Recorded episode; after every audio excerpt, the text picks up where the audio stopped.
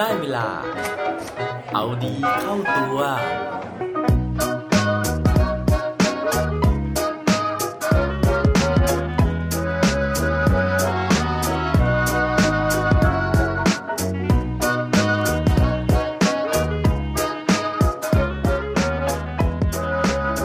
มีใครเคยเล่นโยคะกันไหมครับ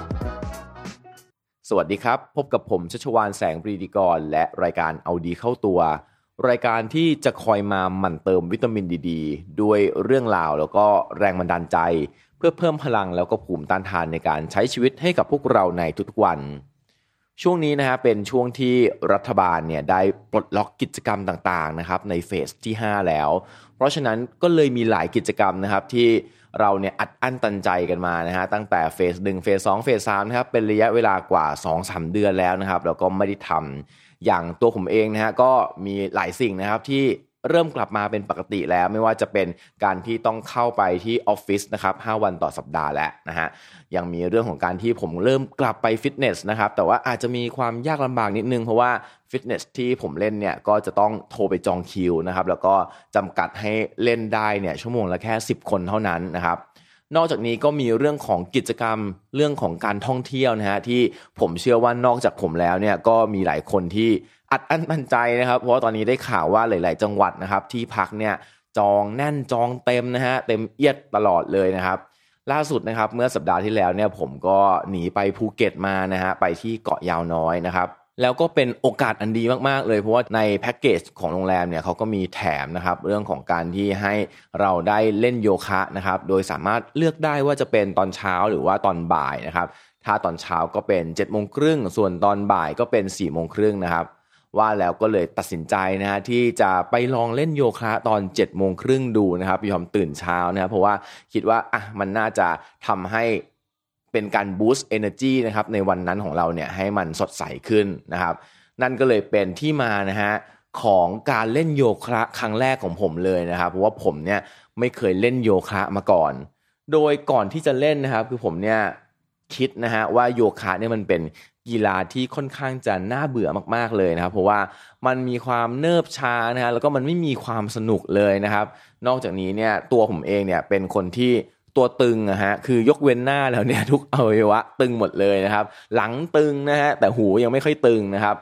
ตอนแรกเนี่ยเป็นคนที่ไม่ชอบเล่นโยคะนะครับเพราะว่ามีอคติบางอย่างอยู่ แต่ว่าครั้งนี้นะครับก็ไม่มีกิจกรรมอื่นให้ทำนะฮะเลยต้องตัดสินใจว่าอะเราไปเล่นโยคะดีกว่า ซึ่งพอได้ไปเล่นจริง ๆนะครับ ผมรู้สึกว่าเออมันก็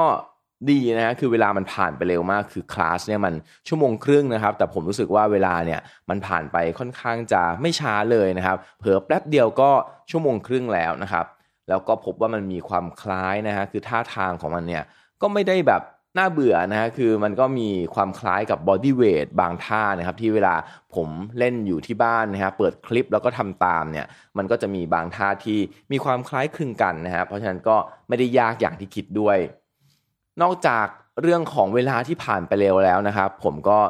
ระหว่างที่เล่นไปนะฮะก็รู้สึกว่าตัวเองเนี่ยได้คิดอะไรนะฮะมีเวลาที่ตัวเองเนี่ยได้คิดได้คุยกับตัวเองนะครับ แล้วก็วันนี้เนี่ยก็เลยอยากจะมาเล่าถึงเรื่องราวนะครับ ที่ผมคิดได้นะฮะแล้วก็รู้สึกหลังจากที่ได้ลองเล่นโยคะครั้งแรก ไม่แน่ใจว่าความคิดนี้นะฮะจะคล้ายกับหลาย ๆ คนที่ได้เคยลองเล่นโยคะมาบ้างแล้วหรือเปล่า ยังไงลองไปฟังพร้อมกันได้เลยครับสำหรับเรื่องแรกนะฮะที่ผมรู้สึกเลยนะครับ ตอนที่ได้เล่นโยคะนะฮะนั่นก็คือว่าโยคะเนี่ยมันเป็นเรื่องของสมาธิจริง ๆ นะครับ เพราะว่าก่อนที่จะเริ่มเล่นนะฮะคุณครูเนี่ยเขาก็บอกเลยนะครับว่าอะให้ทุกคนหลับตานะฮะแล้วก็ให้หายใจเข้าหายใจออกนะครับ ให้เราเนี่ยรู้เรื่องของลมหายใจของเรานะครับ ตรงนี้เองนะฮะมันก็ทำให้เราเนี่ยมีสมาธิขึ้นมาค่อนข้างจะมาก แต่จริง ๆ แล้วนะฮะผมเข้าใจว่าการออกกำลังกายหลาย ๆ อย่างนะครับ มันก็ทำให้เราเนี่ยสามารถที่จะอยู่กับลมหายใจได้นะฮะอย่างครั้งหนึ่งนะครับผมเคยเล่นฟิตเนสนะครับแล้วก็จังหวะที่ยกดัมเบลเนี่ยขึ้นมาเป็นเซตนะฮะนับ 1 นับ2เนี่ยนะครับหลายครั้งที่เราใช้เรื่องของการนับเนี่ยไปพร้อม ๆ กับการฝึกลมหายใจได้ เพราะจริง ๆ แล้วการเล่นฟิตเนสเนี่ยนะครับ การที่เรายกขึ้นนะฮะหรือว่ายกลงเนี่ยมันจะต้องใช้ลมหายใจช่วยนะครับ เพราะว่าถ้าเกิดว่าเราหายใจผิดวิธีนะฮะไม่ถูกวิธีเนี่ยกล้ามเนื้อเนี่ยมันก็จะไม่เกิดนะครับ เพราะฉะนั้นสิ่งนี้เนี่ยมันก็เลยเป็นเรื่องที่คล้ายกันนะฮะแต่ว่าการเล่นโยคะครั้งนี้นะครับผมรู้สึกว่ามันช่วยสร้างสมาธิมากกว่าที่เคยนะครับ นั่นก็เพราะว่ามันมีคนมาช่วยสอนนะฮะมีคนมาบอกว่าเราควรจะทำอะไร แล้วก็เราเนี่ยควรจะงดเว้นการทำอะไร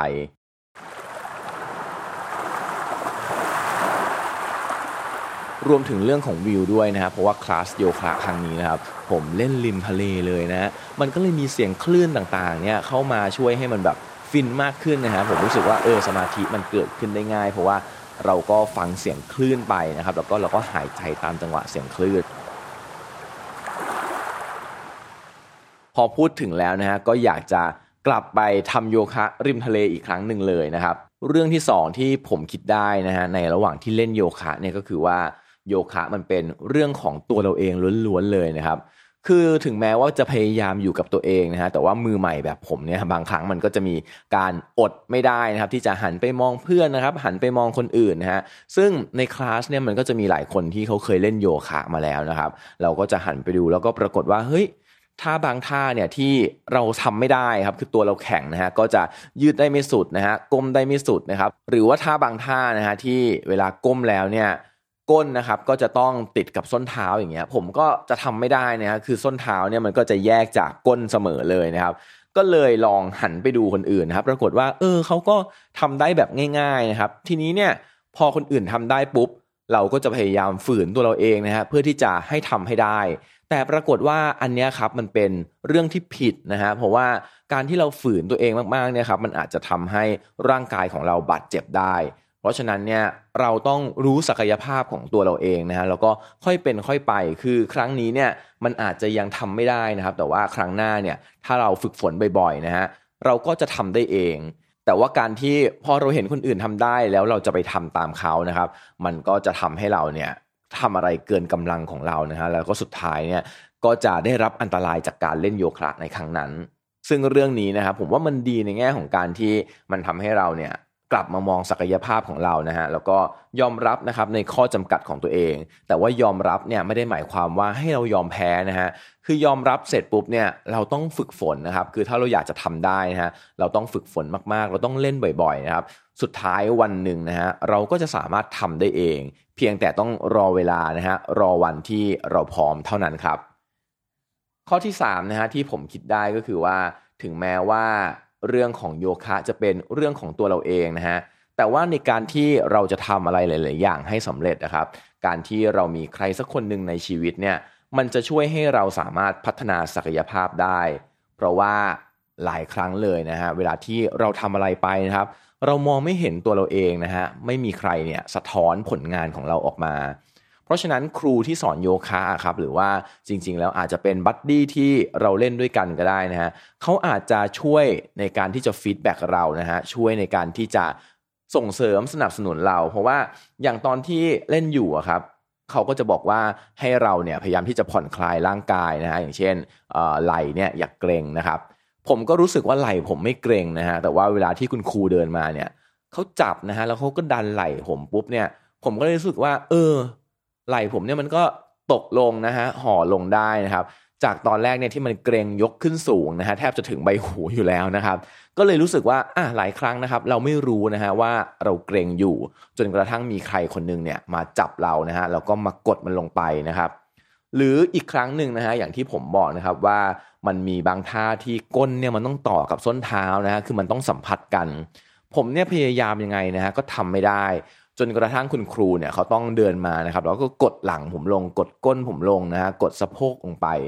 มันก็ติดกันได้นะครับ ซึ่งสิ่งนี้ฮะถ้าเกิดว่าผมทำคนเดียวเนี่ย ผมไม่มีทางทำได้แน่นอนนะครับ การที่เรามีใครสักคนหนึ่งมาคอย support เรา มาคอย feedback เรานะครับ แล้วก็มาคอยส่งเสริมนะฮะช่วยกันออกแรงกับเราเนี่ย ผมว่ามันทำให้หลายครั้งเราสามารถที่จะ ฝ่าวิกฤตนะครับ หรือว่าสามารถที่จะฝ่าปัญหาไปได้แบบไม่ยากเย็นมากนักครับ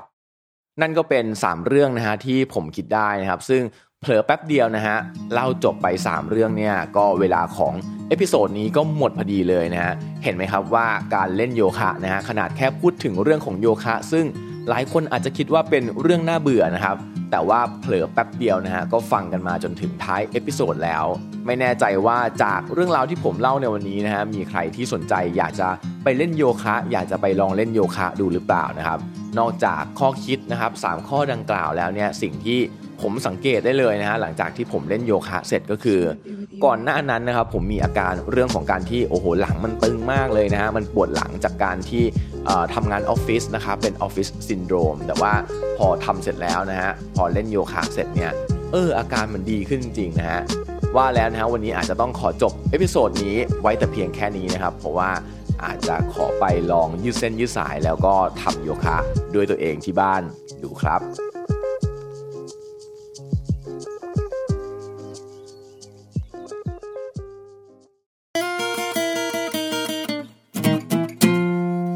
และปิดท้ายวันนี้ด้วยโคดดีโคดโดน ซึ่งแน่นอนนะฮะว่าต้องเกี่ยวกับโยคะนะครับ เขาบอกไว้ว่าโยคะ is not about touching your toes it is what you learn on the way down โยคะไม่ได้มีแค่เรื่องของการที่เราจะพยายามที่จะจับปลายเท้าของเราให้ได้นะครับ แต่ว่ามันเป็นเรื่องของการจับใจความนะฮะจับ ความรู้สึกของตัวเอง ระหว่างที่กำลังก้มลงไปเรื่อยๆเรื่อยๆเรื่อยๆ ตอนนั้นต่างหากครับ อย่าลืมกลับมาเอาดีเข้าตัวกันได้ทุกวันจันทร์ พุธศุกร์พร้อมกด subscribe ในทุกช่องทางที่คุณฟัง รวมถึงกดไลค์กดแชร์เพื่อแบ่งปันเรื่องราวดีๆ ให้กับเพื่อนๆของคุณผ่านทุกช่องทางโซเชียลมีเดียสุดท้ายนี้ขอให้วันนี้เป็นวันดีๆ ของพวกเราทุกคน สวัสดีครับ